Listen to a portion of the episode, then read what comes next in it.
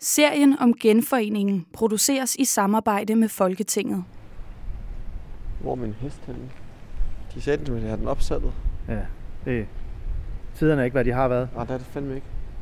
Han siger ikke, øh, vi står i øh, gården på Gottorp Slot i øh, byen Slesvig. I Slesvig, syd for grænsen. Hvorfor er det her sted betydningsfuldt?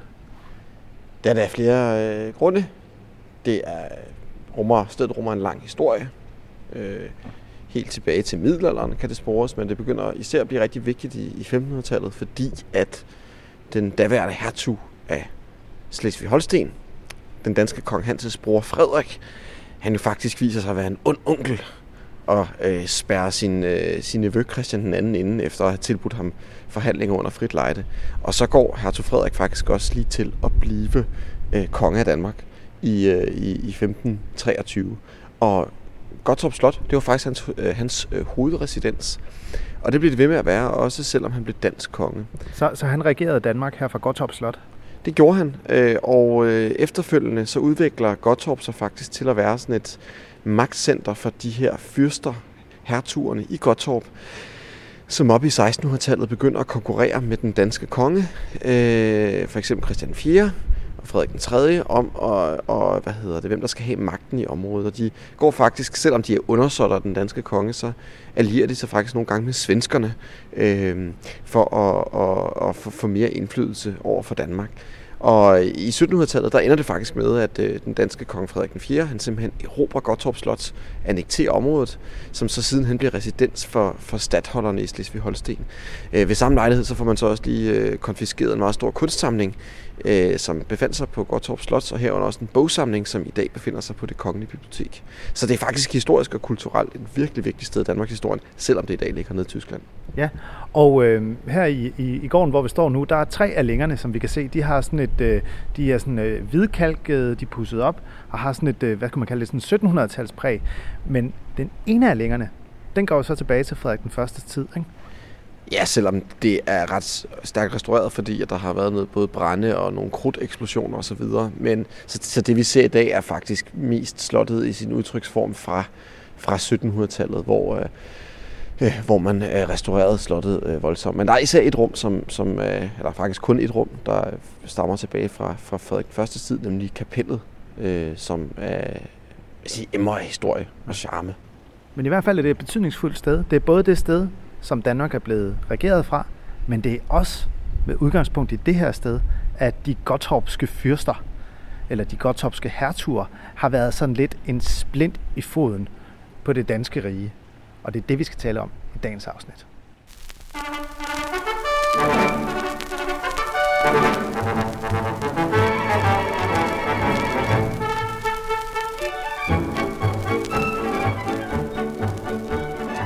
Ja, velkommen til øh, andet afsnit i Kongerækken hos Politikken Histories serie om genforeningen. Mit navn er Anders. Jeg hedder Hans Erik.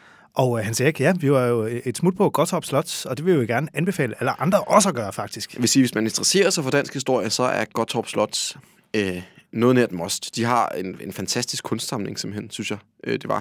Der var faktisk en overraskende mange øh, dansk guldalder. Ja, øh, det var der, og så var der jo også andre, øh, hvad hedder det, store tyske malere især. Og så var der jo en fantastisk, øh, fantastisk øh, slotskapel også. Det, der, der er, det, er, det er meget imponerende. Det er meget stort anlæg, og, og øh, det ligger jo ikke så langt fra Danmark. Ja, en ting, som jeg godt kan lide ved at gå på museum med dig, Hans Erik, det er, at når du ser en særlig genstand, så bliver du meget eksalteret. Ja, var, var, var der en særlig genstand, jeg blev eksalteret over? Øh? Ja, fordi altså, senere her i serien, der skal vi jo tale om blandt andet treårskrigen øh, mellem Danmark og Slesvig-Holsten og Preussen. Og øh, der var der jo en, en ganske særlig genstand på slottet i Gråtorp, nemlig galionsfiguren fra et dansk linjeskib, som eksploderede, eksploderede i Egon 40. fjord. Og det var ikke et, et hvilket som helst linjeskib, det var jo linjeskibet Kong Christian den 8., øh, som altså i 1849 har været opkaldt efter øh, den tidligere konge, som havde været død øh, i ja, cirka et års tid på det her tidspunkt, nemlig Christian Notne. Øh, og, og fordi at skibet hed Christian Notne, så var der selvfølgelig også en galionsfigur, som ligner sådan en ret dødningagtig udgave af Christian Notne. Man kan godt se det ham, men han ser faktisk ret uhyggelig ud. Den hænger simpelthen kæmpestor, øh, sådan lidt øh, af. Øh, den hænger lidt af vejen, men når man ser den, så gør den indtryk. Det gjorde den i hvert fald på mig. Ja, og vi vidste jo ikke, den var i samlingen, så vi, vi faldt sådan lidt tilfældigt over det. Og så blev, Og vi blev imponeret. Meget imponeret. Sikke et drama, eller sikke... Ja, s- sikkert var- skue, kunne man sige. Ja, du gjorde honør og alt muligt. Øh, men i hvert fald, det gav jo mening, at vi var på Godtorp Slot, Ja. ja. udover at vi bare synes, det var fedt. Fordi Og at spændende. øh, dagens afsnit handler meget om øh, de figurer, som har gjort sig på Gottorp Slot. Ja, og faktisk så øh, kalder vi dagens afsnit for det Godtorpske spørgsmål. Fordi at øh, det Gottopske øh, spørgsmål blev et meget, meget svært spørgsmål for de danske konger at besvare i løbet af især 16- og 1700-tallet. Ja, og det er faktisk det, vi hovedsageligt skal beskæftige os med i dag. Vi kommer til at øh, fortsætte, hvor vi slap i sidste afsnit, 1460 med det her ribebrev, og så fortsætter vi op til noget, der hedder mageskiftet i 1773. Hvor at øh, der faktisk bliver løst nogle problemer omkring, øh, Den Alt det der med- Gårdtorpske knude bliver hugget over. Ja. og man finder ligesom ud, øh, ud af, i hvert fald for en stund, hvem det er, Slesvig skal tilhøre. Øhm, og øh, så skal vi også lige her indledningsvis øh, nævne, at øh, vi jo som nævnt laver den her serie i samarbejde med Folketinget. Folketinget fejrer genforeningen på Grundlovsdag på Christiansborg øh, fredag den 15. juni 2020. Og der er der simpelthen øh, åbent hus fra klokken 8 om morgenen til 20 aften. Og der er der alle mulige aktiviteter for både børn og voksne, hvor man kan blive øh, klogere på øh, vores grundlov og også genforeningen. Og øh, vi er faktisk øh, en del af dagens program, så vi vil gerne opfordre alle til at kigge forbi Christiansborg den 5. juni. Ja, men tilbage til Slesvig Holsten og det Godtorpske spørgsmål. Øh, og vi kan måske lige, inden vi går ind i det sådan helt konkret, måske lige sige, hvorfor at øh, noget, som handler om indviklede arveregler, hvorfor det egentlig har sådan relevans historisk set. Og det har det jo den øh, sådan, et årsag, at den Gottorpske hertug, som vi nok skal komme ind på og forklare mere, hvad det er for noget, øh, det var en hertug, som regerede i Slesvig, sådan lidt ved siden af den danske konge, som også var hertug. Og han begynder altså på et tidspunkt i 1600-tallet at stå på sådan svenskernes side. Øh, vi kommer også ind på, hvorfor. Så det her Gottorpske spørgsmål, det bliver simpelthen et sikkerhedsmæssigt øh, spørgsmål for Danmark, og er det faktisk i lang tid. Og, og det bliver et stort problem for den danske konge, fordi at man har jo selvfølgelig 1600-tallets øh, helt store fjende, Sverige, øh, over østpå. Men, men lige pludselig så har svenskerne også en god ven lige syd for Danmark. Og det er jo en ubehagelig sandwich øh, at befinde sig i, ikke? Det er det. Altså udover den her sikkerhedspolitiske øh, rolle, som altså bliver vigtig i kraft af det her Gottorpske spørgsmål, så er der selvfølgelig også øh, økonomisk og religiøst begynder de her hertugdømmer at spille en rigtig afgørende rolle i Danmarks historie. Det kommer vi også ind på. Men ja, lad os øh, Tag komme teten op tilbage. fra, øh, hvor vi slap sidst. 1466, seks år efter det her ribebrev, up evigt ungedelt, for evigt udelte. Det var det, vi talte om i sidste afsnit, hvor at man ligesom øh, kom frem til, at øh, for at øh, den danske konge på daværende tidspunkt, Christian den Første, han kunne få lov til også at blive hertug af Slesvig-Holsten, så skulle han øh, acceptere, at Slesvig og Holsten aldrig måtte splittes ad. Og det accepterer han. Og så i 1466, der indgår Kongeriget Danmark og øh, Slesvig-Holsten øh, et forsvarsforbund. Vi skal altså lige have med, at Slesvig-Holsten og, og Kongeriget Danmark bliver regeret af den samme hersker, nemlig Christian den 1., men er altså på en måde sådan to lidt forskellige stater. De indgår det her forsvarsforbund, som man faktisk også siger skal være en, øh, en sådan evig traktat mellem Danmark og, og, og hertugdømmerne. Og der kan man så sige, det, eller nu skal jeg faktisk lige være korrekt her, fordi øh, igen, øh, det er faktisk kun Slesvig, der på det her tidspunkt er et hertugdømme. Holsten er stadig et grevskab. Få år senere ændrer det sig. Men for nemheds skyld, der kalder vi dem bare frem adrettet kun for hertugdømmerne. Men interessant er jo, at øh, hertugdømmerne i 1800-tallet, de bruger det her ribebrev virkelig meget deres øh, argumentation for, at øh, de skal høre sammen for evigt, fordi det omtaler ribebrevet. De nævner sjovt nok ikke så meget det her forsvarsforbund som mellem Danmark og Slesvig-Holsten, som jo også kunne bestå for evigt. Og det er jo igen sådan et udtryk for, hvordan man lige kan vælge noget fra historiens møding, som lige passer ind i ens kram.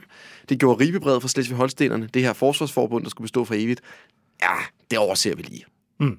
Jamen, sådan kan man være lidt selektiv, når man øh, s- sådan ligesom betoner ting fra historien. Ikke? Det er Ja. ligesom danskernes argument i 1800-tallet for, at øh, man skulle altså, øh, splitte Slesvig-Holsten ad, var jo også øh, Dannevirke, som var sådan en, en, en jordvold fra oldtiden, som man knap nok vidste noget om i 1800-tallet. Ikke? Så, så de her historiske argumenter kan, kan, kan nogle gange øh, bruges politisk, og nogle gange bliver de rent faktisk også måske misbrugt en lille smule.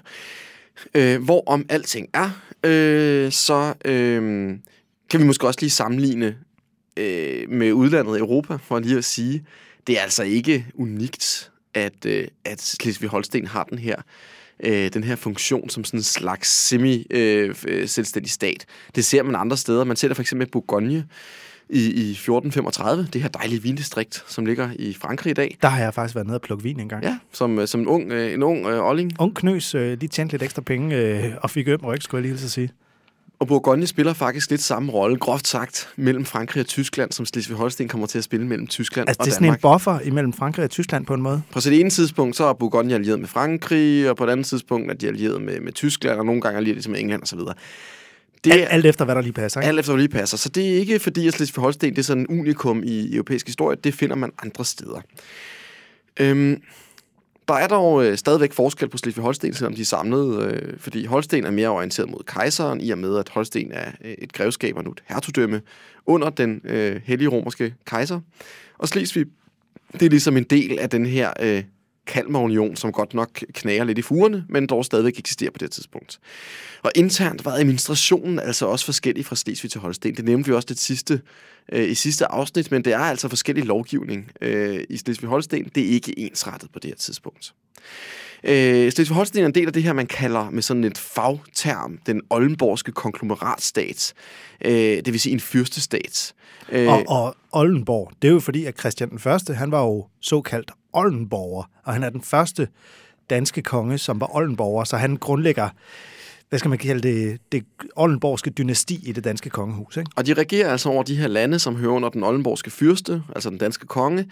Men der gælder altså forskellige regler for de forskellige områder. For eksempel så er Danmark i princippet et valgrige, det vil sige, at kongen skal vælges af af rigsrådet, det vil sige stormændene, mens at Norge, som også er en del af riget, det er for eksempel et arverige, hvor øh, sønnen, den ældste søn arver øh, riget efter sin far. Og så er der igen Slesvig Holsten, som også har andre regler. Ja, og, og Sverige, som bare i det hele taget er ret besværligt, når man taler om Kalmarunionen. Ikke? Helt vildt, ikke? Og, det, og efter få år efter, så ryger de også øh, ud af, af den her union med Danmark-Norge for, for, for altid.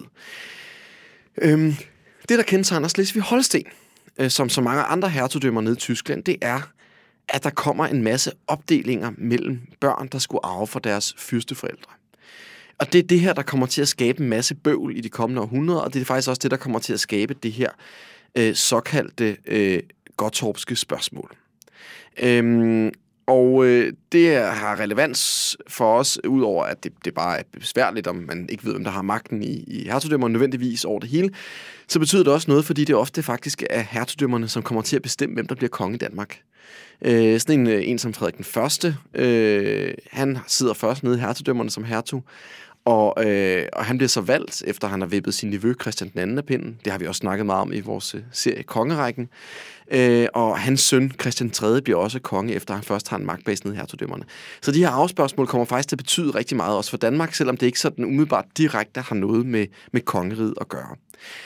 Hvorom alting er, så starter det her afspørgsmål sådan i 1481, fordi at hertug Frederik, øh, som på det her tidspunkt er lillebror øh, til, øh, hvad hedder det, kong Hans, som er konge i Danmark, han, øh, hans mor Dorothea, hun siger, det er simpelthen synd for lille Frede, at han ikke skal arve noget. Så hun sørger for, at øh, Frederik han skal arve noget af Slesvig, øh, når, når storebror Hans nu bliver konge af Danmark. Ja, men det synes Hans ikke er helt fair, at øh, lillebror Frede, han bare skal have hele Slesvig. Så han siger, jeg vil have noget af Slesvig. Storebror kommer rigtig storebrorsagtigt, og så siger han, det kan godt være, at Hans eller Frederik skal have noget, at lille Frede skal have noget, øh, men jeg vil også have noget.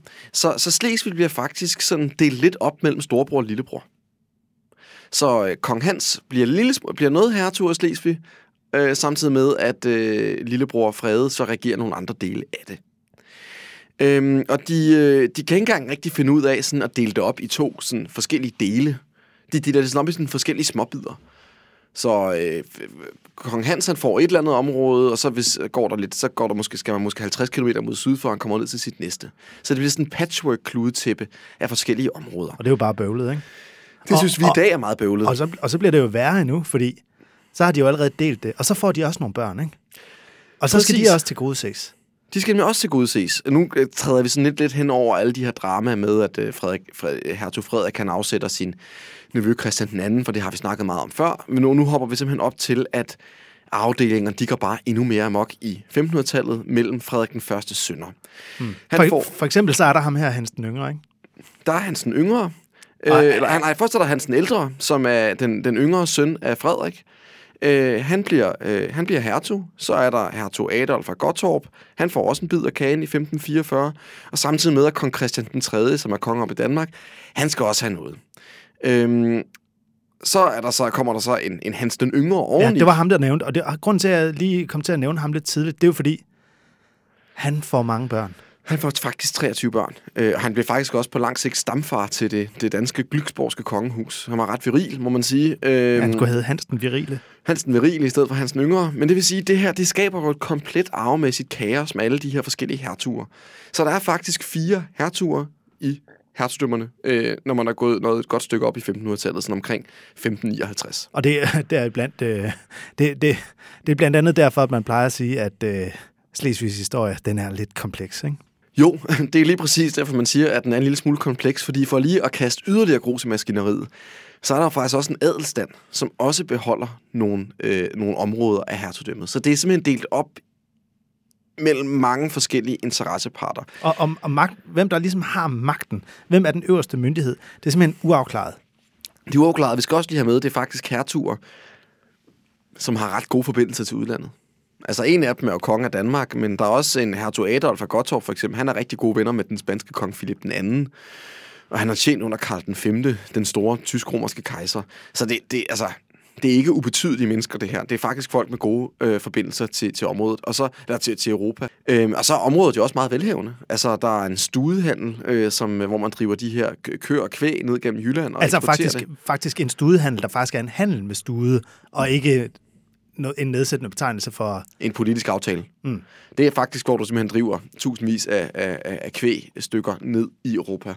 Så der er altså mange gode grunde til, at man har lyst til at, øh, hvad hedder det, at kontrollere området. Delingerne, de stopper i 1581, og det er faktisk lidt et tilfælde, fordi der er nogle mennesker, der dør på de rigtige tidspunkter, så man kommer ud over de her meget store og komplicerede afdelinger. Men skaden er faktisk allerede gjort. Man er ude i, øh, at det her Gottorpske spørgsmål er blevet virkelig, virkelig indviklet. Ja, og, og det gælder jo faktisk for meget af Tyskland, ikke? Alle de her bitte små fyrstestater, der er rundt omkring i det, vi i dag kalder Tyskland, der er det jo bare, altså, det er jo splittet op i bitte, bitte små enheder hele vejen ned igennem Tyskland, ikke? Og for måske lige at illustrere, at det her område, udover at være kompliceret arvemæssigt, så er det, så er det altså, som jeg nævnte, ud med den her studehandel, økonomisk vigtigt. Det er også her, der er sådan, hvad kan man kalde det, datidens Wall Street. Øh, Kieler, Kieler omslag, eller Kieler umslag, som er sådan en slags pengelånemarked, hvor de her rige holstenere, de kan stille penge til rådighed for folk, der, der gerne lige vil have noget kapital til at investere med, øhm, Og, og det sker altså i byen Kiel, som altså ligger nede i Holsten. Som er hovedbyen i, i Holsten på det tidspunkt. Og også er det i dag, faktisk. Og også er det i dag, ja. Øhm, og så religiøst er området jo også sådan first movers, og det er jo måske også forståeligt nok i og med, at det er den del af Kalmarunionen og, og, øh, og det oldenborgske monarki, der ligger tættest på, øh, på Europa. Det her reformationen første gang blev indført under ham her Christian den 3. Øh, og det er faktisk også her, at der sådan øh, en som Johan Bugenhagen, en vigtig reformator, sådan kommer op til Haderslev, der bliver, hvad hedder det, kaldt øh, Nordens Wittenberg, altså det her vigtige, den her vigtige universitetsby i Tyskland. Så både altså økonomisk og videnskabeligt og religiøst, der er det altså et, et, et kraftcenter, som folk gerne vil kontrollere. Ham her Bugenhagen, han er jo faktisk øh, Martin Luthers øh, forlængede arm i, øh, i Danmark, ikke? eller faktisk i Skandinavien. Han får jo også stor indflydelse på Norges reformation, ikke? Det gør han, så, så, øh, så, så det, det er altså et, igen en illustration af, hvor vigtigt området er. Igen, der er tale om en sådan fyrstelig territorialstat. Vi er meget langt væk fra nationalstaten. Men der er jo stadigvæk noget, som man i dag måske godt kunne betegne som nationale forskelle, for der er jo noget med nogle sproglige grænser. Og det er jo også noget, som den her reformation og indførelsen af protestantismen kommer til at, at betyde noget for.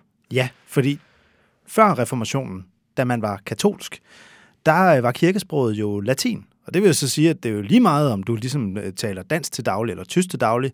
Når du kommer hen i kirken, så bliver der jo øh, talt og sunget og prædiket på latin. Ikke? Selvom præsten nok også en gang imellem måske lige er slået lidt over på lokalsprog, så har latinen altså været et meget væsentligt øh, sprogligt øh, redskab. Det er det officielle sprog, ikke? Men sådan er det jo ikke i den reformerede kirke. Der har man jo simpelthen, det jo en af Luthers kongstanker, det er jo, at man præsten skal prædike for folket, så de kan forstå det. Det vil sige, at man skal oversætte Bibelen til lokalsproget. Og hvad er lokalsproget lige i Slesvig-Holsten? Ja, altså i Holsten der er det relativt klart, der er det tysk. Men i Slesvig, der ser billedet noget mere mudret ud, fordi der taler befolkningen faktisk sådan dansk og tysk, eller plattysk på kryds og på tværs. Så der begynder faktisk at komme nogle øh, aftegne sig nogle grænser for sprog på det her tidspunkt. Netop fordi man begynder at skulle have præster, der kan prædike på øh, det sprog, som menighederne taler. Men det er jo ikke noget, der sådan giver anledning til sådan den helt store ballade på det her tidspunkt. Netop fordi folk er som sådan ikke øh, ligesom begyndt at have et nationalt tilhørsforhold. Så derfor øh, er det ikke, det giver det ikke måske anledning til konflikter, men det er her, vi første gang kan spore, hvor de sproglige grænser går. Så, og som vi ikke rigtig har kunnet siden middelalderen. Og derfor er reformationen vigtig, fordi det, det bliver det, som folk ofte kommer til at identificere sig med. Det kommer til at være igennem kirkesprogsgrænserne, som bliver lagt i 1500-tallet. Mm. Men altså, på trods af, af de her øh, religiøse forandringer og, og så videre og så videre, og så også alle de her afdelinger, som så øh, bliver stoppet i løbet af 1500-tallet, så er 1500-tallet jo egentlig et relativt fredeligt århundrede i det her område, ikke? Ja, altså alt er jo relativt på det her tidspunkt, men hertugerne, de her mange hertuger, formår jo faktisk at samarbejde sådan ret effektivt sammen. For eksempel er den danske kong Frederik II, Christian IV's far, han skal have erobret Ditmaskerne, som er sådan en, et lille ekstra folkeslag helt ude mod vest ved Vadehavet. Og de er nogle ret velhavende storbønder, øh, som øh, kongen godt kunne tænke sig at underlægge sig. Ja, og i øvrigt sådan ret, øh, øh, hvad skal man sige, sådan øh, nærmest republikanske i det på en eller anden måde. Ikke? Altså, de, de er ikke interesserede i at have en eller anden konge på en trone, som hersker over dem. Og det kan Frederik II selvfølgelig ikke lide, så han kunne godt tænke sig at få gjort kål på de her ditmasker. Og der får han jo hjælp af, af, af de andre hertuger, af hertug Adolf og Hansen Ældre. Det, så de hjælper hinanden, og de respekterer det store hele, de aftaler, de indgår med hinanden. Og de er jo så også ret meget familie, så de, de mødes ligesom til, til julekom sammen og den slags. Ikke? Så, så de har været tæt på hinanden, og det, det fungerer relativt godt. Det er klassisk europæisk. Øh, det er fyrstestaterne. Øh, nationale stridigheder eksisterer ikke rigtigt, og fyrsterne de respekterer hinanden.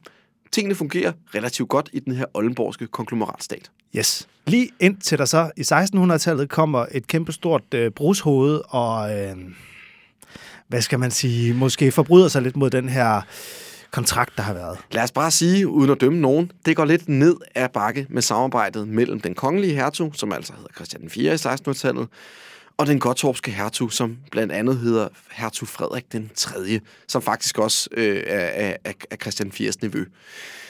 Og grunden til, at det går ned ad bakke, det hænger jo simpelthen sammen med, at øh, Christian 4. han er ude i nogle ret mislykkede krige i 1600-tallet. Dem skal vi ikke gå for øh, voldsomt ind i detaljemæssigt, men det betyder jo, når Christian taber første kejserkrigen i 1620'erne og siden den her Torstensons fejl i 1640'erne, det betyder jo, at øh, Jylland, men altså også hertugdømmerne, bliver besat og plyndret. Og det er jo klart, at den gottorpske hertug, som ligesom regerer sammen med Christian 4 nede i hertugdømmerne, han er lidt træt af at få sine territorier besat af tyske lejesvende, fordi at Christian 4, han absolut skal kaste sig ud i nogle øh, ret mislykkede krige. Så det her samarbejde, ja, det synes hertugen er godt opset fra sit synspunkt. Det fungerer altså ikke særlig godt. Så hvor man faktisk øh, kunne øh, samarbejde om at øh, bekrige en fælles fjende, så begynder det jo faktisk at være sådan i løbet af 1600-tallet, da magtbalancen tipper i Skandinavien, og Sverige bliver den største magt, så har den gottorpske hertug det er altså med at stå på fjendens side. Han begynder simpelthen at se sig om efter nogle andre samarbejdspartnere. Der er kongen af Sverige, en, en rigtig, et rigtig godt bud på en af dem. Øhm, og det betyder jo, at man set fra den danske kongesynsvinkel har fået sådan lidt en trojansk hest inden for statens grænser. Øhm, og derfor, øh, der, der hertugen af Gottorp, øh, Christian Albrecht hedder han så, det er hertug Frederik den 3. efterfølger, der han simpelthen rent ud allierer sig med, med, med Sverige i Karls Gustav-krigene, som Danmark jo taber med et kæmpestort brag og mister Skånehandel og Blikingen så øh, skal kongen, den danske konge, som på det tidspunkt hedder Frederik den 3., han skal pludselig finde sig i, at Gottorp, altså den gottorpske hertug, får lov til at fyre, føre en selvstændig udenrigspolitik nede fra sit øh, slot, Gottorp Slot. Det var helt uhørt før i tiden. Der var der, det kan godt være, at, at den gottorpske fyrste og, øh, eller hertug havde ret til at regere sine områder selv, men Øh, altså, hvis han ville have noget at skulle have sagt udenrigspolitisk, så skulle han altså lige snakke med den danske konge om det først, og det var jo den danske konge, der havde det sidste ord i den snak. Sådan er det ikke længere. Og fordi at øh, Gottorp har allieret sig med Sverige, som igen er allieret med, hvad hedder det, det, svenske, det, det, det franske kongehus, så kan Christian V, som, øh, hvor den, den danske kongemagt på det tidspunkt er blevet enevældig, øh, så kan han, selvom han faktisk erobrer øh, den gottorpske hertugs besiddelse, så må han pænt aflevere det tilbage, simpelthen fordi, at danskerne ikke har de rigtige allierede. Øh, så øh, Danmark kan faktisk ikke løse den her øh, konflikt, øh, som er et virkelig, virkelig stort udenrigspolitisk problem. Og vi skal faktisk helt frem til det, der hedder den store nordiske krig, øh, før at tingene begynder at ændre sig en lille smule. Ja, Danmark har jo været i den her sandwich imellem hertugen af Gottorp og Sverige, men Store Nordiske Krig, det er jo, øh, hvad skal man kalde den, en vendepunktskrig på en eller anden måde. Fordi det er jo der, hvor Sverige bliver frarejstet positionen som Østersøens stærkeste magt. Det var jo en position, som de havde taget fra Danmark-Norge, så var det Sverige. Men i Store Nordiske Krig, der overgår den rolle så til Rusland. Men hvad der er en fordel for Danmark her, det er jo, at da krigen slutter, der står Danmark jo på sejrherrenes side. Og det betyder jo, at da Danmark og Sverige skal til at forhandle deres fred ved krigens afslutning i 1720, Frederiksborg-freden hedder det. der har man jo the upper hand. Simpelthen. Så man, man inkorporerer simpelthen den gottorpske hertugs besiddelser i den danske stat. Det vil sige, man, man, man, uds, man, man altså, udstrækker simpelthen den enevældige konges myndighed også over de gottorpske besiddelser i hertugdømmerne. Det vil sige, at man er altså ude over det her gottorpske sikkerhedsproblem. Øh, man plyndrer øh, den store gottorpske kunst, kunstsamling nede på Gottorp Slot. Ja, det var det, vi nævnte i indledningen også, ikke? Tager en stor del af øh, bogsamlingen. Den, ud, den er faktisk på Københavns Bibliotek i dag. Det er jo lidt, man snakker meget om det her med at tilbagelevere kunstgenstande og, og, og kultur, kulturgenstande til det trætsmæssige ja, hersker. Der, der kan det godt være, at danskerne de skal gå lidt stille med dørene i forhold til, fordi, til folk nede på Gottorp Slot, fordi der er altså mange ting, her, hvor vi er i København nu, ikke? som egentlig, altså før Store Nordiske Krig hørte til øh, nede i Slesvig, ikke? Så kan vi simpelthen sige, det kan godt være, at der ligger en masse danske ting i Sverige, men der ligger så også en masse slesvigske ting i København. Og i øvrigt også i Rusland, hvor man gav nogle gaver videre. Men man, selvom man ligesom har fået Slesvig og Gottorp ind i, i den danske i den danske, hvad hedder det, stat, og man indsætter også en stadholder nede på Gottorp Slot, så gør man faktisk øh, ikke så meget for at udstrække den så den danske administration og administrationsstruktur øh, til Slesvig. Man har for eksempel fået, man har gennemreguleret Danmark siden 1683, hvor man indførte danske lov. Øh, den kommer faktisk ikke til at gælde for Slesvig. I Slesvig, der øh, lader man bare jyske lov, som har...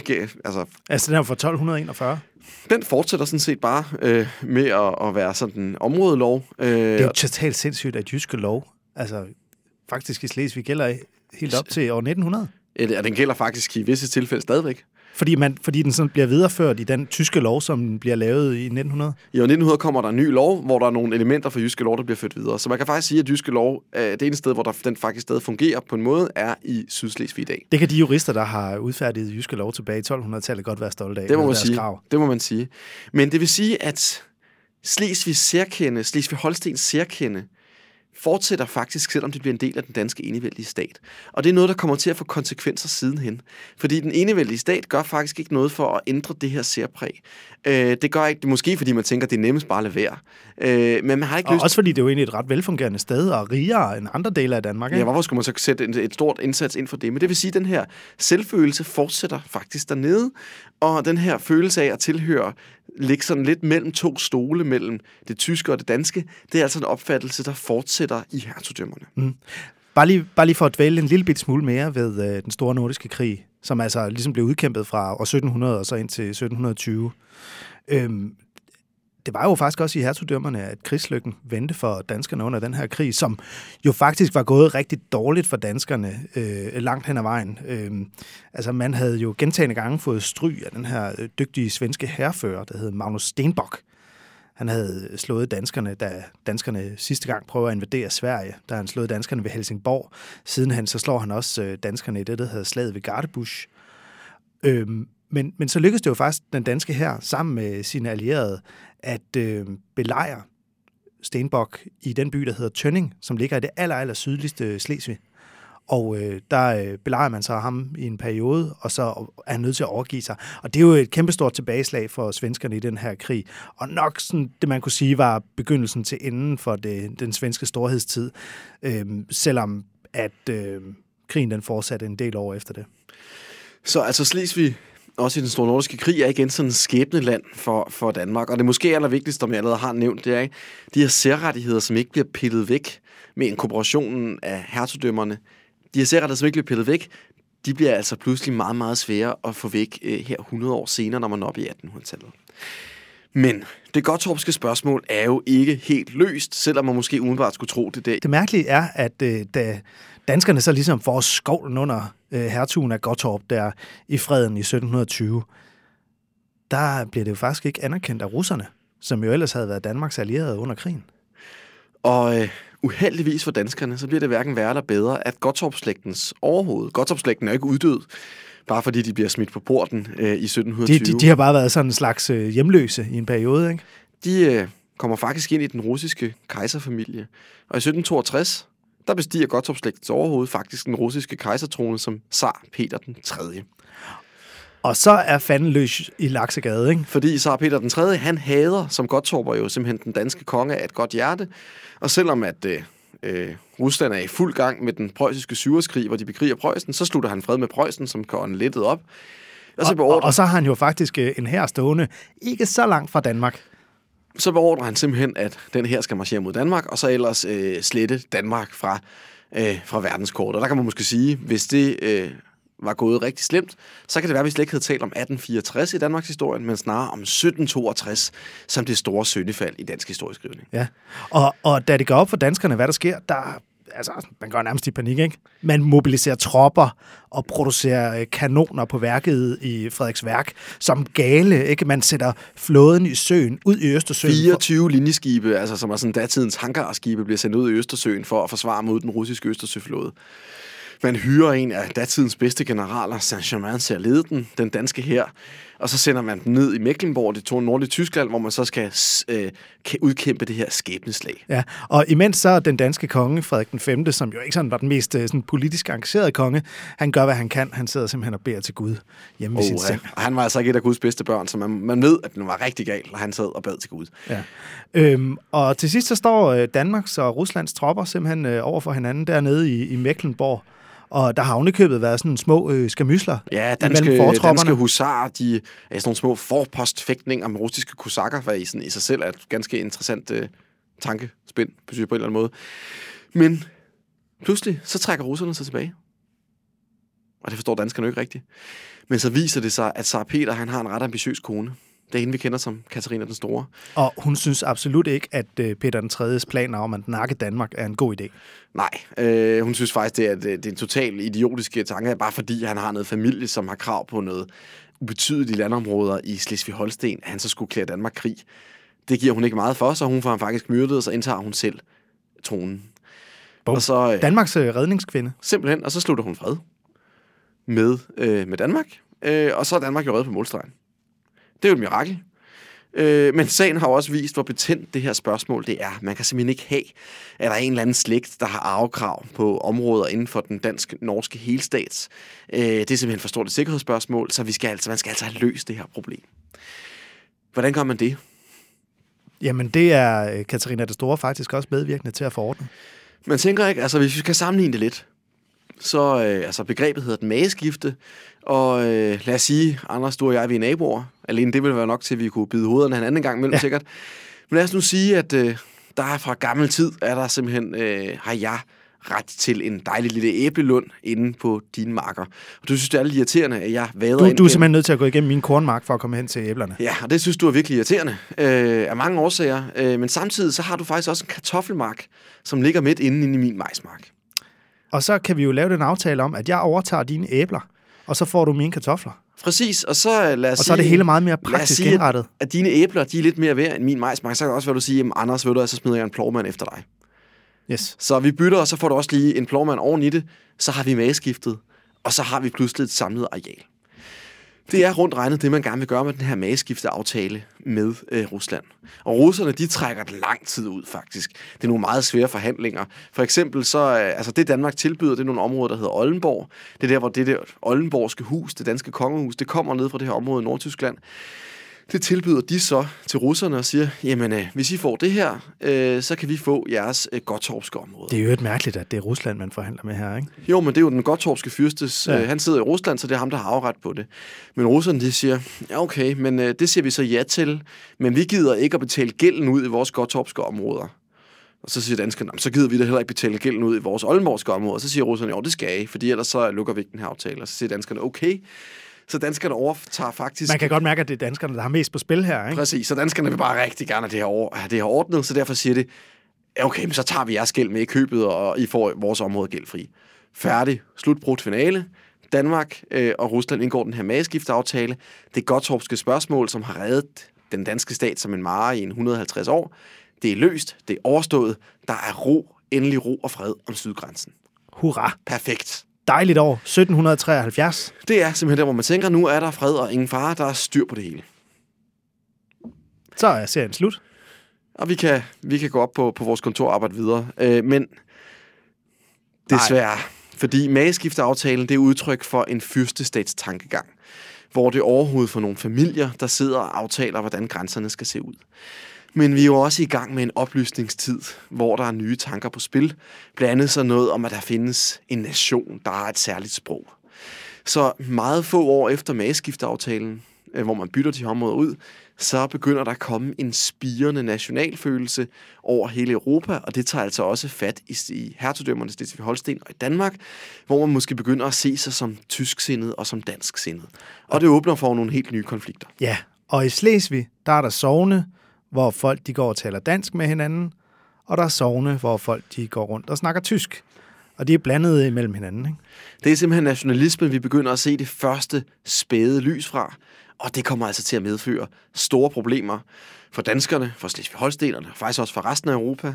Og øh, det er noget, vi kommer til at dykke meget dybere ned i i vores næste afsnit af øh, podcasten serien om genforeningen. Yes.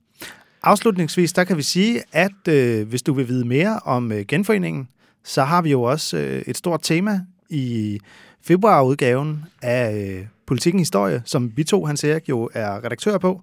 Og der har vi en, øh, en række spændende artikler, som øh, på forskellige vis belyser grænseområdets historie helt tilbage fra oldtiden, men også op til dagene omkring afstemningerne i 1920. Tjek det ud.